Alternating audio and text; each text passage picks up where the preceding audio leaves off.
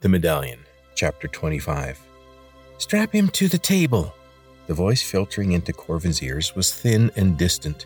He'd been drifting in and out of consciousness as the leader of the Rakash carried him on his shoulder down the halls and stairwells deep into the gatehouse building. The leader of the Rakash lowered him onto his back on a cold metal table that shook beneath him. He does not require the straps, and you are not to seal the eyes on this one. Sealing is required, a thin nasal voice replied. The Rakash leaders must be able to fight in the deepest dark. If we do not use it, he may go blind anyway and be in much greater pain. So you always say, but this one will be different. By whose orders? The gatekeeper. This one has a special purpose and needs to keep his eyes open. The master said this? Enough questions. You will do as I say. Someone moved around the table and a thin voice spoke again. There is talk from up in the gatehouse. They say our master grows weaker every day and must be taken everywhere in his wheeled chair. They say he can no longer stand the light of the Lumians in his eyes or even his skin. Some say, the Rakash leader spoke in clipped tones, do not repeat those rumors down here. It is bad for the morale of our new troops. Heavy steps approached the metal bed where Corvin lay. An oily round face appeared over him.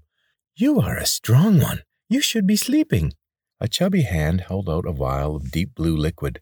I have something for you that will end your craving for Lumion seeds and give you the strength you need without destroying your heart. The vial hovered over Corvin's mouth, but he twisted his body to one side. The pack on his back bunched up and restricted his movement, and in the dim light he saw the leader of the Rakash standing along the wall. His head appeared to float suspended in midair as his cloak blended in with the stones around him. The handless stump pointed at him. He is not lying to you, boy. Take the elixir. If you have any reason left to live, take the drink he offers you. The pudgy man leaned in closer and wheezed in his face. Can't you feel the rending in your heart? You survived more power in the test than any before you, but your chest is still swelling. Take the medicine now, or your heart is going to explode. Corvin knew that what he was saying was true. There was barely enough room left for him to take a shallow breath. He could not die now that he was so close to finding his father.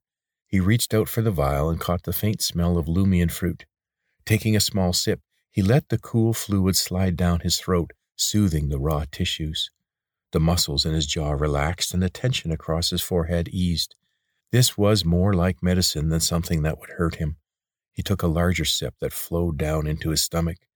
The pain in his chest eased and he could feel the swelling going down. Draining the vial, he felt the relief flow right down to his toes. The short man took the vial. Now you will feel very tired. Close your eyes and rest for a while. You won't feel a thing. The Rakash leader spoke. So true for I know what you will do once he is fast asleep. You search them and take whatever you can find. When I first came here, I had a ring on, and after it was gone. I didn't care then because of all the elixirs and potions you gave me to drink, but now I want it back. The short man stepped away from the table.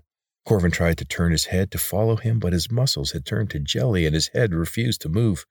The Rakash leader left his place near the wall and walked out of Corvin's view. His voice rasped again. Do not try to run. You have taken my eyesight, but I know where you are. I can hear every breath. The nasal voice squeaked like a mouse caught in a trap. There is a ring on my finger, but I don't remember where I found it. There was a brief scuffle, and the Rakash spoke. Yes, that is it. I can't take it off. It's stuck. A crack and a cry of pain was followed by the voice of the Rakash. I can take your finger with the ring, or you can take the ring off first. Give me a minute. I have some grease. Corvin could hear the man whimpering as he worked on getting the ring off his broken finger. Here, take it and be gone. I will go when I am certain this boy will be allowed to rest in peace. The Rakash leader's voice was growing fainter, but the words caught Corvin's ears, and he felt his heart skip a beat. Were they going to kill him? Someone drew close, and the Rakash leader spoke. You will let him rest, but not here. I don't trust you. Take him to the cells, and don't forget I will be back to check on him often, and you won't see me coming. He turned toward the door, his clicks guiding him out and fading away down the corridor. The nasal voice was low and bitter. I will do as you say, but our master will not be pleased to hear what you have done. The bed shook below Corvin, and the light overhead shifted and moved. Small Lumions swept past on the rocky ceiling, just like the time he was wheeled down the Fenwood Hospital hallway to get his appendix out. It didn't smell like a hospital, though, more like the overused outhouse next to his school. They passed through a doorway and into a small room. A lone Lumion hung from a hook in the center of the ceiling. Corvin stared at it. There was absolutely no desire to have it seed.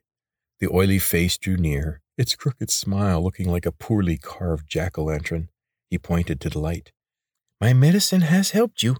The liquid takes away the cravings for the power of the Lumion seeds and helps heal the damage done to your body.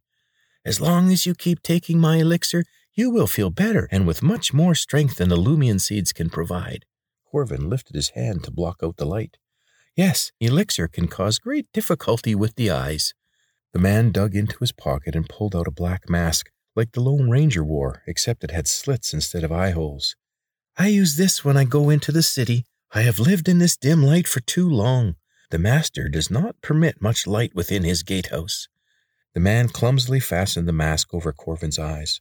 On one of his hands, two fingers were wrapped together with a strip of cloth. Now I will leave you alone to sleep for a while. Although the elixir heals your body, you must help it along by resting as much as possible. He backed out of the small room and pulled on the side of the opening. A grid of rusty metal bars creaked into position. Corvin sat up, but the man waved him back down. This is necessary to protect you.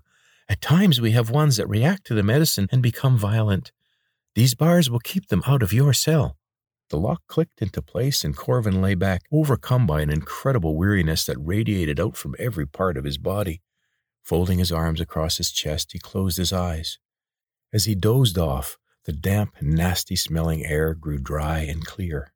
Corvin opened his eyes, and through the slits he could see the walls of the small circular dream room, but no door, just the light of the medallion shaped star.